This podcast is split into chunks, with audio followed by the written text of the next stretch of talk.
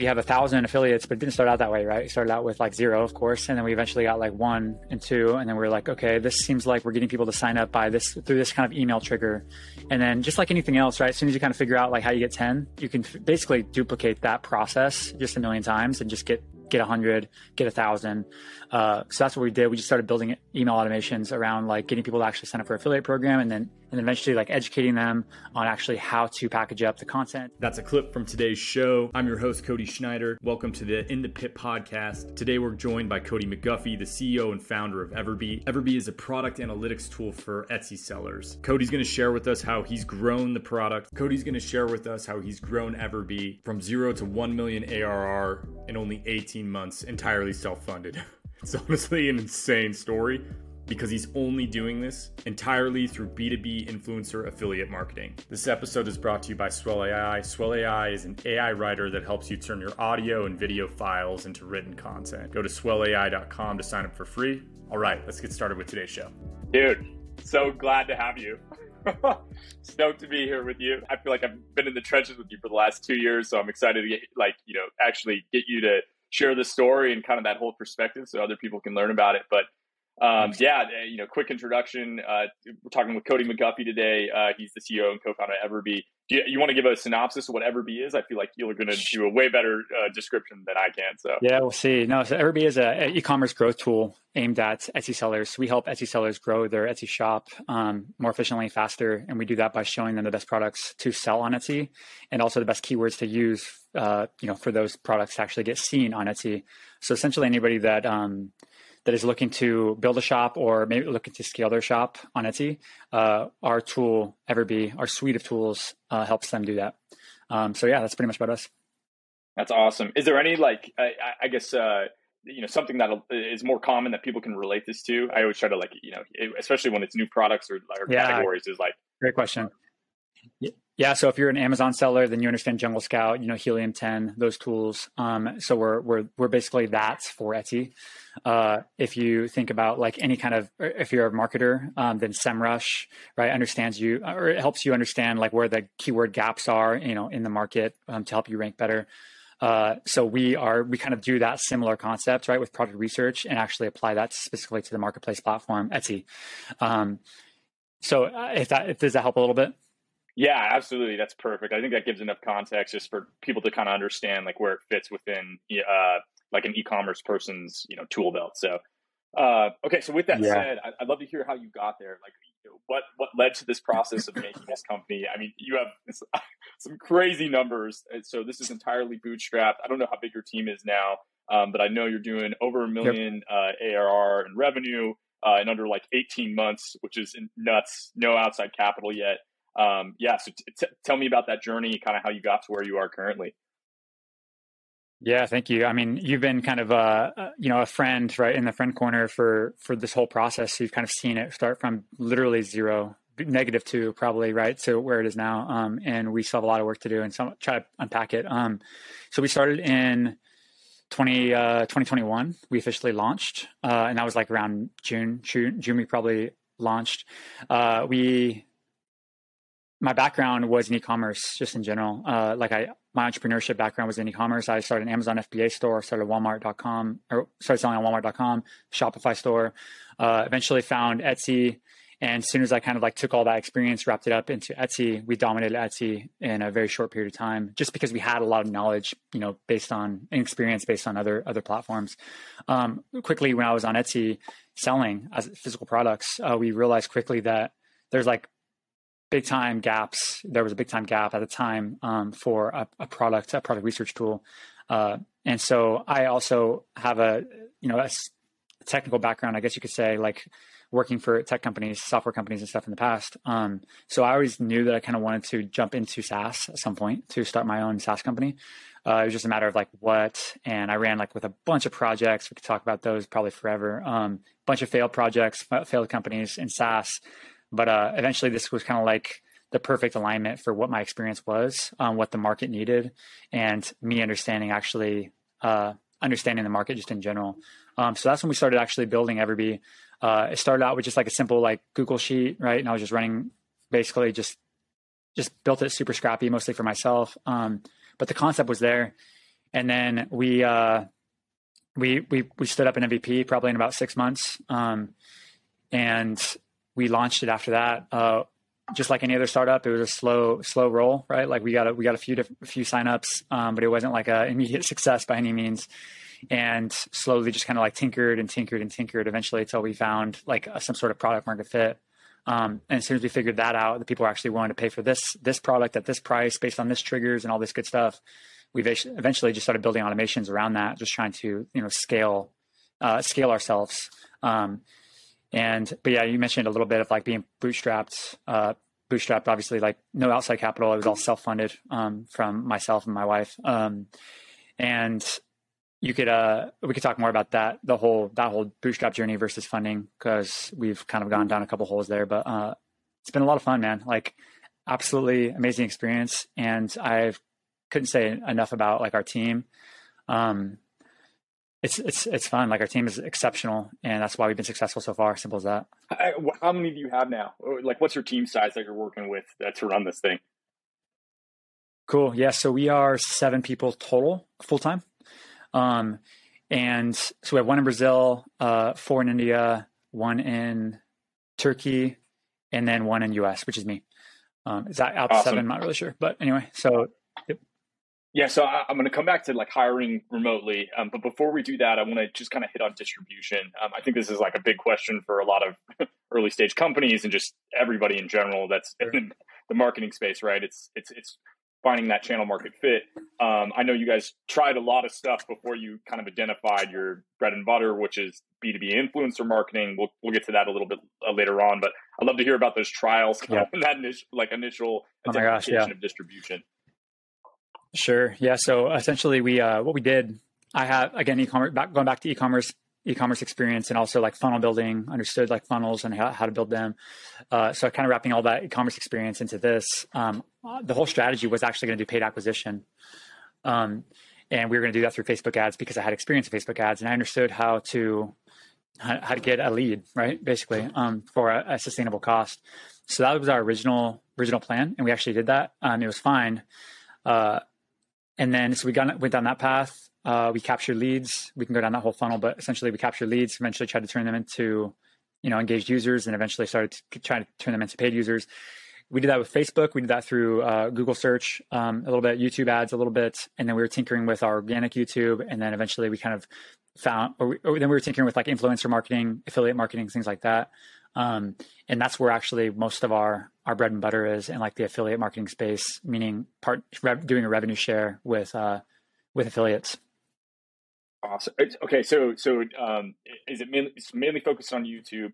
Uh, I think for a lot of people that are looking at the the affiliate uh, as a channel, they're trying to figure out like what's the pay structure, like how do I get these relationships? I, I mean, yeah. it sounds like I know you're working with like it, you know 10 plus affiliates currently right that are all in the like oh, influencers. actually, we actually have a, a, thousand over a thousand affiliates um, that are like a part of our everbee affiliate program which is absolutely insane.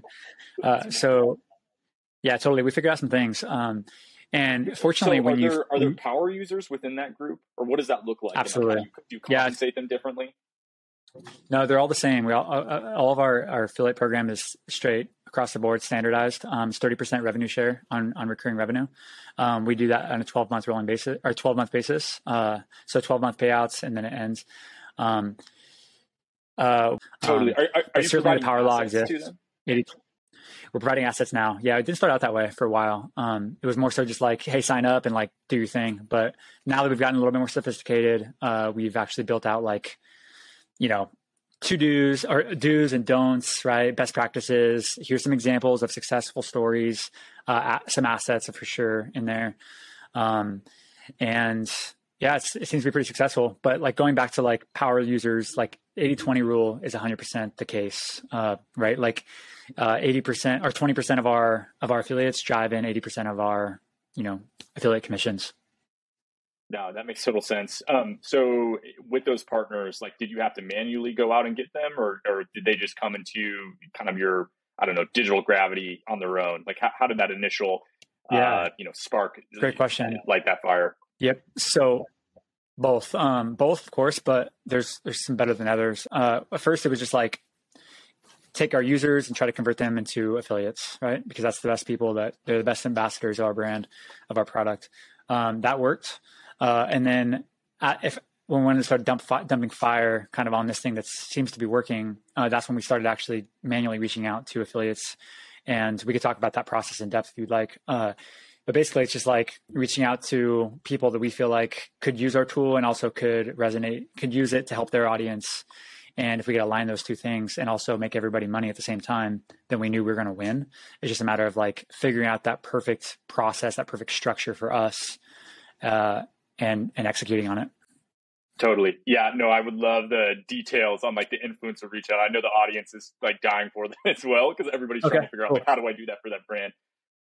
Sure. Yeah, let's do it. Um, so essentially, um, our affiliate program, our, our, this whole program, we haven't even named it really anything. I think I was talking to another friend. He called it. Uh, he's he started. He's he's he has a SaaS company too, and he was like actually actually asking me about like for an SOP, and uh, he called it the Everbee method, which is funny. Um, that was just his terminology, but I don't know what we'll refer to it as. But essentially, it's just influencer marketing. It's nothing crazy. It's more like we make a list of all the potential people that we potentially want to work with in the future, right?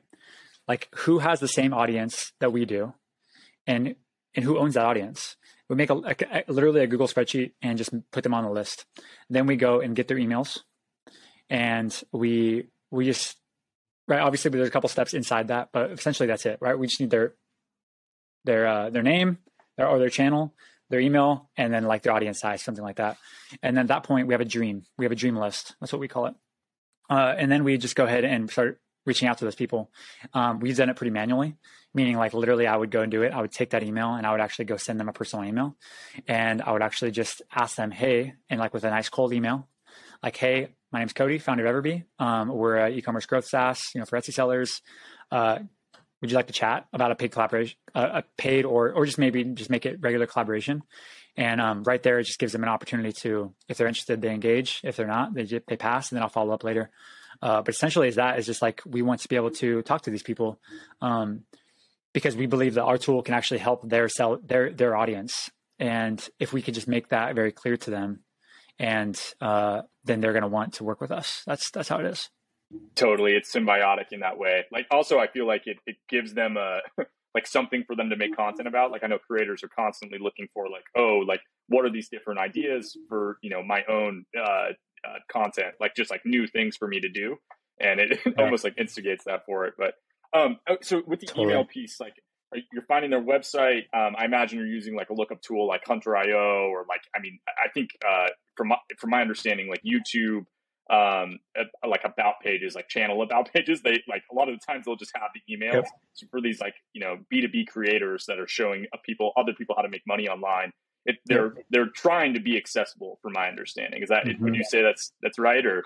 Yeah, I say so. Right. Um, but yeah, we don't use any fancy tools for this. Actually, like when we actually scale the program further, we we will probably invest in some of those tools, but dude, we did it super old school and people will laugh at this. Um, I literally, when we were getting ready, when we were building Everbee, when we were in development the first six months, this is the first exercise I did myself personally. I, I literally just, my project was I created a list of as many people as I possibly could find on YouTube that are talking to the same audience that I want to talk to. And I just put them on my list. And then I would, after I got all their names and channel links, then I just made another project or the next phase, phase of the project was literally go into each, each, each channel, literally go to their about section their YouTube channel, click on the little robot button and then get their, or whatever it is, and then get their email, copy and paste it. Right. And I did this and you could do this maximum like seven times, I think a day or 12 times a day or something crazy. Um, but I just did it because I wasn't in a rush. Like this is something I was, I'm in this thing for super long term. So I wasn't like in this, I, I wasn't looking for like a get, get rich quick, try to like, you know, take the pill and like fix this thing. I knew the strategy would probably, probably work. Um, so I was willing to just like invest my personal time into it. Um, now, would I do that again? I, no, I'd automate it now. I'd figure out a way to scale this so I can make it better. Uh, but I think the exercise of me just doing that right there, um, I'm happy I did it personally. Uh, so yeah, just built a list. Um, the emails I did it myself, and then at that point, I take those emails when I'm ready to, to email them, and I just literally put them into our, our CRM or whatever, and um, start emailing them. Um, I think, uh, yeah, we can talk more about the email. Go ahead. Yeah, no, no. I was just curious. Um, like, I, in these relationships, are you are you tracking like the amount of reach? Are like, are they reporting that to you, or are you just looking at that core number? Like, hey, they're making X amount of signups, and X amount of revenue. That's the only thing that matters. Great question, to me. man. Like, totally. Um, so yeah, for us, like again, I'm gonna, I always, I'm gonna echo this probably is like, we think very long term on Everbee, the company. Um, like I don't want to like get into Everbee, build it to be three, three years old and, and then sell it or something like that. It's not, that's not the main goal here. It's like, I literally want to be in existence for 10 years, 20 years type of thing. Um, so therefore, if I'm, because I'm coming at it with that mindset, I, I don't care about the ROI this month necessarily. Um, I care about the ROI like over the val, like the lifetime, I guess. Um, so to, be, to answer your question, we're not really measuring that too much yet. Uh, more importantly, is I'm interested in the relationships that I'm building with these people on my list because I know that like we're not perfect tool. Like no tool is perfect, right? Um, I'm I'm looking at it more like I want to be friends with these people on my list too. Um, and I want to be able to help them any possibly way, I, any possible way I can with connections. I want to be able because I know they're also going to be able to help me in other ways too, with product feedback, with uh, product feature requ- requests, um, just with doing me a favor, making me making a connection. So I look at it more like it's not a stati- just a statistical like ROI type of perspective. Uh, I do look at the numbers for sure to answer your question about dodging it. Um, we look at like how much this this affiliate is actually driven through their how many views have how many uh, visits have they driven through their link? How much commission has it generated? We measure it we pay attention to it. Okay like you know they're worth investing in more. Maybe we'll do a paid collaboration with this person maybe not um, based on those numbers. so you are doing some but if, paid if then? We're doing some paid collaborations yeah for sure. Uh, very small amount though. Like one half a percent of our affiliates are actually paid collaborators. Yep. Um, and but we do do it with select people uh, that really really get it and really really get what we're doing and how we communicate what we're doing. Uh, we do it. Um, but the majority is is usually not. So it's almost per, like And we can talk investing about in the high performers. Pretty much yeah. Or maybe like uh, exactly. Yeah. Pr- pretty much that way. Yeah like doubling down. I think that like Exactly. It's certainly easier to get in front of of a collaborator, right? And we can go down this path to talk about this. Is like it's certainly easier to go down the path of like when you email somebody cold, they don't know you, you don't know them. Everybody wants to get in front of this affiliate, right? Everybody wants them to represent their tool. Like, how are you going to separate yourself, right? Um, and so the, the probably the easiest way to do this is to offer them compensation for their time or their energy, right? So it's literally the most fair thing you could possibly do, right? Uh, with a cold email, the majority of people mistakes that I see make, a lot of founders make, or maybe growth growth people make, is they reach out to an affiliate, and this maybe this like a great affiliate with X amount of thousand followers or subscribers, and they're just like, hey, like, be an affiliate for us, you know, and they're kind of just like, dude, I get reached out by twenty people a day, like you, you know, like why should I even give you my time to book a call with you or to even sign up as an affiliate and all this stuff? I don't I don't know you, I don't trust you, and I have a million other brand deals that I could potentially be considering. And you're coming to me with a free offer, like I'm going to do something for free for a potential commission on 30% when your offer is $100, so I make 30 bucks. Like it doesn't make sense for them to do that, right? Um, so you need to put your like thinking cap on as a founder or growth person uh, in the company to be like, how do we get this person to like want to talk to us? You know, and sometimes you got to throw a piece of fruit in front of them and say like hey like i i literally want to i'll pay you for your time or i'll pay you uh as for the collaboration. That immediately triggers trust with them to at least be like at least they get at least they'll book the call. Yeah and they're like oh they're make sense at all? serious. Yeah absolutely. Exactly because otherwise you're just like everybody else and everybody wants free stuff all the time. And so we take a totally different approach. Like uh, we we invest in our our paid collaborations pretty heavily actually. Uh, we take it super seriously and um, we we we respect them enough and respect their audience enough and what they their their the, the audience they built enough to pay them for that. Uh, i think that's that's the separator. Um, and then then we're also very very very easy to work with. Uh, like super easy to work with if you compare us to like other brands that are working with affiliates. Um, and that's not my feedback. That's actually feedback from all of our affiliates, all of our paid collaborations. We're literally the easiest company they've ever worked with, and that's that's the aim here. Uh, and then therefore that that actually builds more loyalty and then more trust and more friendships and long term deep relationships. Uh, so it's much easier to do other things with them. Totally. That makes, I, I just think like being human with this, right? Like, again, not approaching it from this corporate perspective is probably this competitive advantage when you're trying to negotiate these deals like with them and, and get in relationship with them. Um, with that said, I'd, I'd love to change uh, speed and, and, talk about remote hiring. In my opinion, you're one of the best I've met that's doing this, like Bootstrap. I think it's really hard to find like good devs um, and also you know good marketing people, good good CX people, um, you know, globally distributed, and then bringing them all together. So do uh, do you want to give just like a high level of how you kind of have that structured, um, and then how you're organizing it? Because like I, I, it's honestly crazy. I mean, we've talked about this before, but to me, it's just it's wild how you're doing it. So totally, I appreciate that, man, yeah, for sure. Um, so yeah, we have a pretty cool process. Uh, so first of all, my, my background is in recruiting so that was my I, I would recruit for tech tech companies. Uh, Qualcomm was one of them, and then Sprinklr was another software company I, I worked for as a recruiter. So I understood the recruiting lifecycle. Uh, so definitely is a big advantage when you come to like actually growing a team and the recruiting process and all that stuff. I understood that. Um, but some, a couple high level things is like we have a process for it, right? We uh, we simple as posting a job description. You know, you have the people and you post a job description based on the location you want to hire in. Um, for example, if it's India, we post a job description. Uh, people apply. We take them through. We shortlist the best ones. We take them to the next phase, right, which is phone screen. Uh, if they pass that, they go into interview number one or interview number two, sorry, with uh, maybe technical, and then maybe interview number three, and then hire. That's the process, right? If you look at like a Trello board or a Jira board, right, that's the process. Uh, so it's now it's just a matter of like executing on that process and how you do it. Um, but as far as like high level, like yes, we're 100% globally distributed. Uh, our plan is to do that. Um, it's a huge competitive advantage if you can do it as a bootstrap company and probably as a as a venture company too. I imagine, um, just because your costs are much much lower. Uh, you get a wide wide array of talent that you can pick from now, and you could build this awesome team of diverse people uh, that have different perspectives and that are super super smart.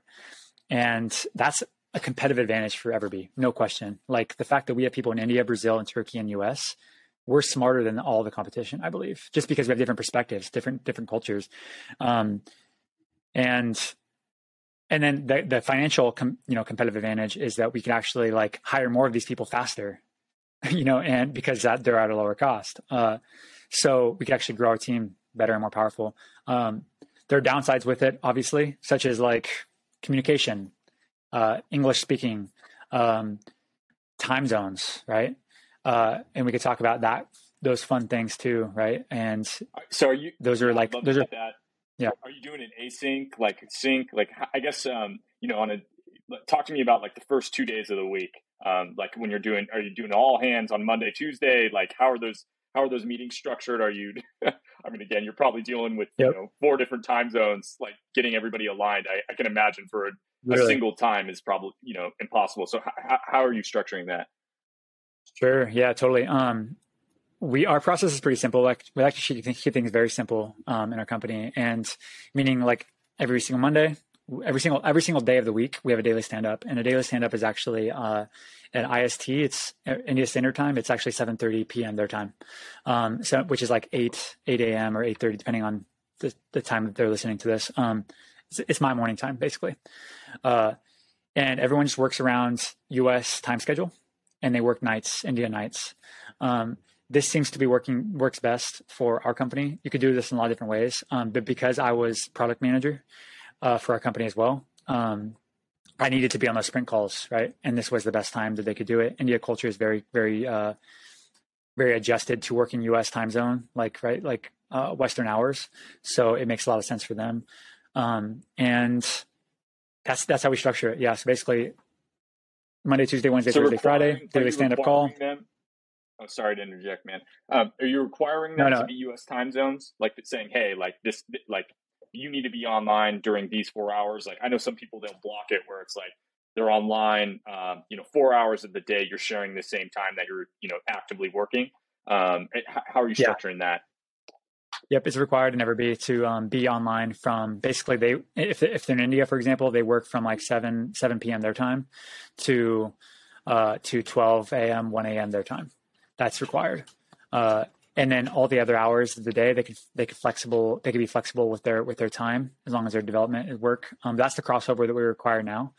Uh, it just seems to work the best um, for us. Uh, I will say though that that doesn't work for everybody. Um, the most important thing that we hire for is actually like self motivated, passionate people that really, really care, right? If, if you can't get that right person, if that person isn't there, like they're going to figure out a way to like screw the company over or, or take advantage of the hours or maybe moonlight, which means working two jobs. They're going to do those things. Um, so that's why it's so important to like have the right people in the right seats. And fortunately, we really, really care about our culture. We're taking a very early approach to like thinking about that. So uh, we only have great people in, in the company that, that want to be here, that want to work. And so we have zero issues with like hours and flexibility. Um, so if they, if they don't hit from seven to 1 a.m., it's not the biggest deal in the world. Like as long as their, the sprints are, are, you know, are getting taken care of and all that good stuff.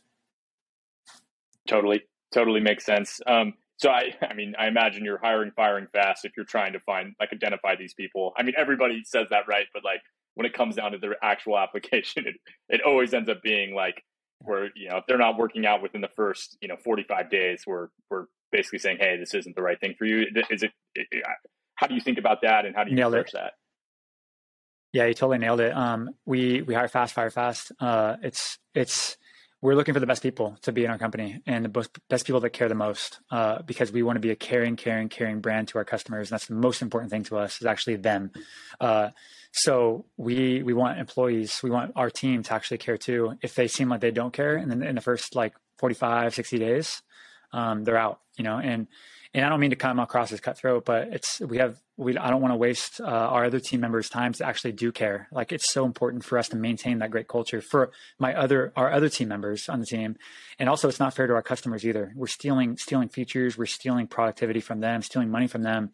Um, so we yeah we we if somebody doesn't work out in the first 60 days we could typically know it right away right it's, you can kind of sense if someone's gonna they're gonna work out long term or not pretty pretty quickly and uh, if we're wrong on the hire then we let them go um, it's never a fun process to do but we're willing to do it and i think that's why we succeed uh, yeah that's that's i think that's the, one of the tricks with with being a remote company is like we need to be we need to be aggressive on some of those things um, because we don't have the luxuries of like seeing somebody every single day totally totally. You almost have to like hire for, you know, that's your form of accountability. It's just that pace, like either show up and ship or, you know, it's, it's not going to work. So, all right. Um, want to change totally. gears again and get back into, so you, you, I know you doubled down on the B2B influencer marketing. You really like exploited that arbitrage as much as possible. Um, you told me a bit ago that you uh, had some kind of speed bumps that you were starting to see where like brands were trying to box out or like get exclusive kind of deals um, with the influencers mm-hmm. that you've gotten relationships with, and that sparked um, kind of this you know step forward to owned media and, and opening up different channels really investing yeah. in different channels. Could you could you talk about that and um, you know where you're focusing your time, like how you're thinking about that and how you're approaching that? Process? That's awesome. Yeah, thank you. And like you help a lot with this too, so I appreciate you for this. Um, the way that we think about it is like uh, influencer marketing, all that good stuff is is huge. We need that for sure. It's a big traffic driver. It's the shortest path to success or initial success. Uh, it's it's longer term. Uh, longer term though, it's a little harder to because I think you broke this down to me really really great one one day. I don't know if you remember, but basically the costs rise right with with that type of influencer marketing right? Um meaning that like if you do a, a, like a collaboration a paid collaboration with an awesome influencer the more successful they are the more more valuable they are to you but also the more valuable they are to the market and they're actually going to be able to charge now more. And then also other brands are going to notice their their their their uh their influence also and actually going to start reaching out which again inflates the market for them um, which is awesome for the creator and that's super awesome for them. But it's not really great for like us, like the company, right? Because that means rising rising CAC for that person, for that for that collaborator. So that's where like our approach of like own media, own distribution, uh, coupled with the other stuff is extremely important long term thinking. Um, meaning like podcasts, right? Uh, and uh, our own YouTube channel, our own TikTok, our own like own media channels is are so super super paramount uh, for the next one year, two year, three years, four years, five years out. Um, and and we could talk about podcast stuff too. And when you actually have all that content being generated, when you actually have this stuff that you're doing already with our YouTube channel, we could actually repurpose this content, turn it into a podcast, which if, if it makes sense for the market, which it does for us, um, our listener, our audience listens to podcasts, we're actually going to build out that longer term uh, owned media distribution through podcast. And uh, super excited about that too. And as you know, we've already had like pretty much immediate success with that, with only a very short, short, amount, short amounts of videos, or I'm sorry, podcasts, and um, all thanks to Acclaim. So thank you for that, man. Giving a shout out. I'm not not expecting that one, but uh, honestly, I, I, what I I think is the most interesting thing that you've done is the like relationship you've created on on TikTok in particular. Um, do you want to talk about that, like hiring a creator and having them just focus on that single channel? I think that this is a really interesting trend that I'm starting to see in kind of the greater like the greater marketing market, where it's like, hey, we have these people that are experts in YouTube, they're experts in Instagram Reels, they're experts in in you know TikTok. Um, we're going to hire you know them to basically like own this channel, and then they're measured you know based off of that channel success. It, do you want to uh, talk yeah, through totally. like how that kind of came to be? Yeah, so TikTok was one of those things. It's obviously on everybody's radar. Everybody knows about it. It's it's obvious, right? Things go viral on there. It's like distribution is amazing there. Um, the downside is it's for a bootstraps company. There's a million things you could be doing, a million things to be focusing on, and that's another thing that you could be focusing on, right? Uh, we already knew that YouTube was working for us personally, uh, so TikTok was another thing, and it's another shiny thing, in fact, right? Uh, so for us, we actually we actually knew it was there. We wanted to do it, but it wasn't on the immediate roadmap um, until one of our collaborators actually uh, and one of our affiliates were, actually reached out and was just like, "Hey, like, I'm a TikToker, and I could also run Everbee's TikTok for you." And Jenny Jenny's her name, and she's amazing, and she could actually not only run it but actually build it from the ground ground zero. Um, and we just figured out a, a structured deal basically that uh, that worked for her, worked for us, and we thought it'd be a good shot to give it a run.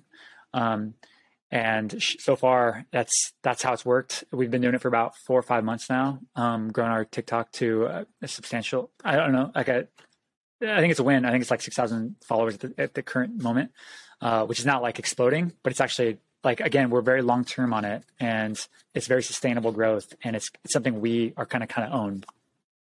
I mean, in B2B SaaS, like I, I just think about like, you know, you're selling to people that are making, you know, money online, right? Like the, the fact that you can even get content to have any traction whatsoever is, you know, and, and have some type of entertainment value, which is like the core um, distribution factor, like within TikTok's going viral, right?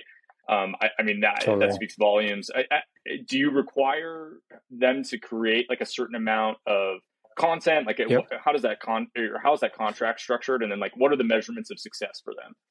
Gotcha. Yeah. So basically, we're measuring on. Um, we're not tying it to revenue really directly uh, because we don't really need to in this case. We're not really interested in just revenue for that for that own media channel. Um, we're mostly tying it to like subscriber count, follower count, engagement. But mostly it comes down to um, follower count uh, because again, we're long term. We understand if we have the followers that are that are solid, uh, then eventually we can influence those followers to do whatever we want right in the future, help them somehow.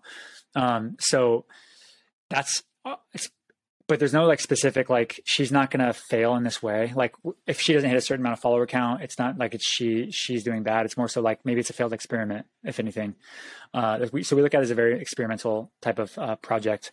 Um, i think it's important i think I, wanted to, I meant to touch on this earlier is like we hire experts right? Like you kind of touched on this is like we hire she's an expert in tiktok. I've seen her t- grow tiktok channels in the past we didn't just like hire somebody off Fiverr or Upwork or something like that, and they say like they could build a TikTok. Like, I consumed her content. I knew her content. Like, I, have seen her comments on, and it, also aligns with her audience. So she knew how to speak to our audience as well. Uh, we weren't just hiring just a, ran, a random TikToker. We hired somebody specifically that knew our audience and knew what they would respond to. Um, so that's super, super important, probably for brands to understand. That's something that's that's reason why we're successful. I think.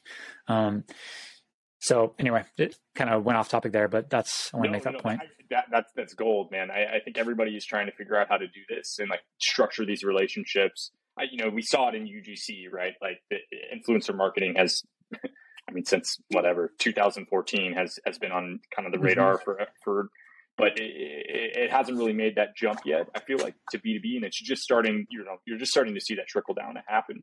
Um, so I think for a lot of people, it's like just hearing these outside perspectives on how other people are structuring this for their companies, especially when it's a software company, is super valuable. So appreciate you sharing. Totally. That. I mean, I think the mo- no, totally. I think the most valuable thing that a uh, brand could do is just have an affiliate program, like at the very bare minimum, have an affiliate program set up. Um, if you don't have that, I see sometimes I see SaaS companies that don't have that, and it kind of blows my mind. I'm just like, why would you not do that? Um, it, you're missing opportunity just to at least see if something actually has traction. Uh, because if you don't even have that, you can actually not even tell you. It'll never lead you to the potential. Like, does UGC work? Does influencer marketing work? Like, paid collaborations work? It, so you need to at least have that, and then if it has legs, then you can actually go deeper on it and then run with it. Does that make sense? Totally. Yeah, I feel like a good filter for that is like if there's creators making content that's like in your space, right? Like you should have an affiliate program, like period. Um, I, I, and I imagine there's some where it doesn't make sense, right? Like it's like database infrastructure or like you know those types of things. But I mean, I say that, but I've even seen like Twitch accounts that are like, "Here's how I'm structuring this database." So I mean, I think all that you know is changing. Um, but I, I agree. I think it's one of those things that's like it's kind of these.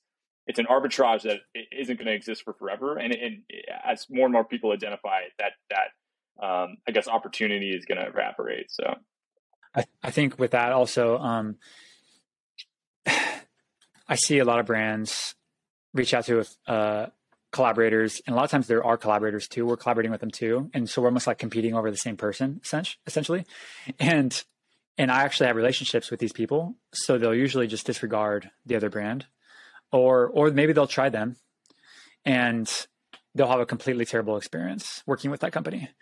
And it's just a couple reasons why and I don't know why companies are so uh, disconnected from this, but they, they they tend to like not think like a human in this case. They think only transactional and ROI based, and because they do that, it turns the collaborator off. We have to understand and respect collaborators uh, or or YouTubers or TikTokers or all these people. These people have the leverage. We do not have the leverage, and um, therefore we need to play like we need to make it structure a win-win with them. Uh, whereas like hey, you have to like, hey, Cody, you have to do, say it this way, you know, and you, if you say this wrong word, like not approved. And by the way, after you make the video, send it to me. I'm going to approve it. And then uh, if I don't, you have to revise it. And um, I see this happen all the time. You probably see this too, Cody. It's like, and when people talk to me about this, our own collaborators, they're just like, I'll never work with that company again. Like I, we did one video or we did one one deal. I'm never going to work with them again. And versus our strategy is like, listen, these people, this YouTuber, this TikToker, this Instagram, whatever, they are the expert in talking to their audience. They know what makes them move. They know what makes them buy. They know, they know what they hate. They know what they love. Let them do what they do best.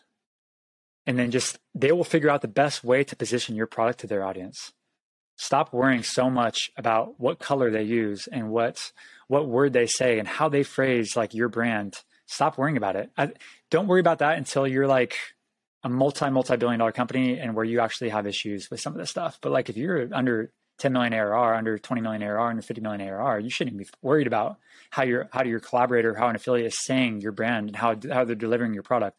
Because that is literally the best way that they think it is. You can give suggestions you should give suggestions um, based on best practices, but don't try to control uh, your your influencer. Uh, they'll they'll hate you for it, and they'll you'll stop. You won't have any loyalty. Totally, I feel like it's such an old world kind of mindset, like traditional like advertising yeah. distribution, where it's like you know, you know, it's it's top down rather than bottom up. Um, and, and to your point, like they exactly. have the leverage. They understand their audience. I think uh, that that insight alone, right? It's like they know how to talk to their their people who trust them better than you do. So like it's arrogant to think that you're going to be able to arrogant. outperform the, you know in that their relationship, etc. So all right, so you know, kind of wrap up two things I want to hit. Um, so bootstrapped, how you think about equity? Um, like, is that something that you're focused on? Eh, you know, not even approaching yet. And then what's the future for Everbee? Like, where do you see this going? What's the broader vision vision with this? Um, you know, I, I know you have like an e-commerce play in mind, so I'd love to hear your thoughts on that. Totally. So yeah, 100% bootstrap, self-funded. Like I said, um, I'm the uh, sole founder, I guess you could say. Um, there's no one else in the cap table. We have, and then we have our employees. Uh, we eventually will do like some sort of um, stock options, things like that, but we're not there yet. Uh, mostly because not because we don't want to. It's more so just because like it's a distraction at this point. Like we have so much work ahead of us. Like I don't want to get distracted with this whole equity thing, and we don't need to at this point. Um, we grow and we're profitable, and everybody's doing their job. They're loving it. Um, we'll figure out how to do the whether it's a profit share or or uh, stock options in the future. Uh, we'll figure that piece out la- later. Um, I understand, like I know where everybody's going, but I also I understand there's it's flexible, right, with what our strategies are, uh, and I want to stay flexible. That's the whole whole point of building it bootstrapped and building it remotely. Is like I believe in flexibility. Give I believe in options. Um, so when market shifts, when things change, I can shift with it. Everybody can shift with it. Uh, so equity, we're pushing that cons- consideration, all that stuff off into the future. Um, we don't need it and we're growing significantly right now. So we don't we don't need money to grow.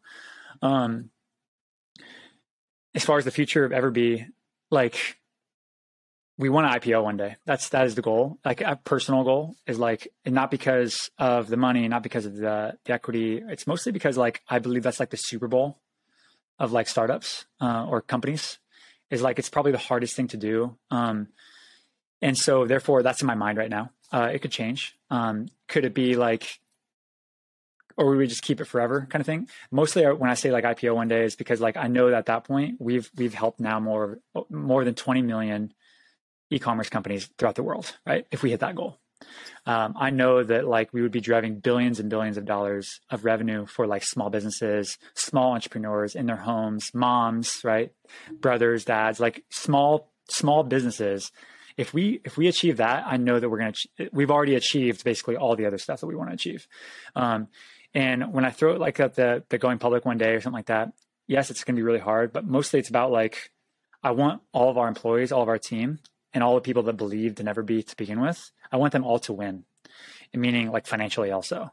Uh, I want them all to be able to participate in this like celebration of like, oh, cool, we all just had like an awesome like stock win, right? Like where everybody's wealthy now that was participating early in Everbee. Um, so that's that's part of where that vision is. Uh, but really, when it comes down to like that's like the big financial goals. Like if you're a business minded person, that's exciting.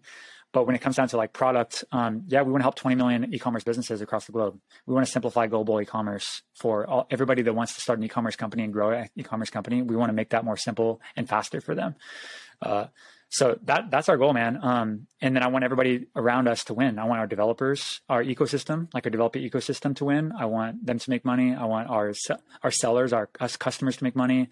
I want our employees to make money, and then eventually, when we IPO, I want our investors to make a bunch of money. Um, that's just how it should be. Totally, Cody. Thanks for coming on, man. Uh, I know we went over time, so I appreciate your flexibility there. Uh, so much in here to digest, and uh, again, it, it always just super appreciative of your transparency and uh, sharing all the stuff you learned along the way. Super excited to continue to watch you doing this. So cheers, man. Totally, man. Thank you. See you. Absolutely.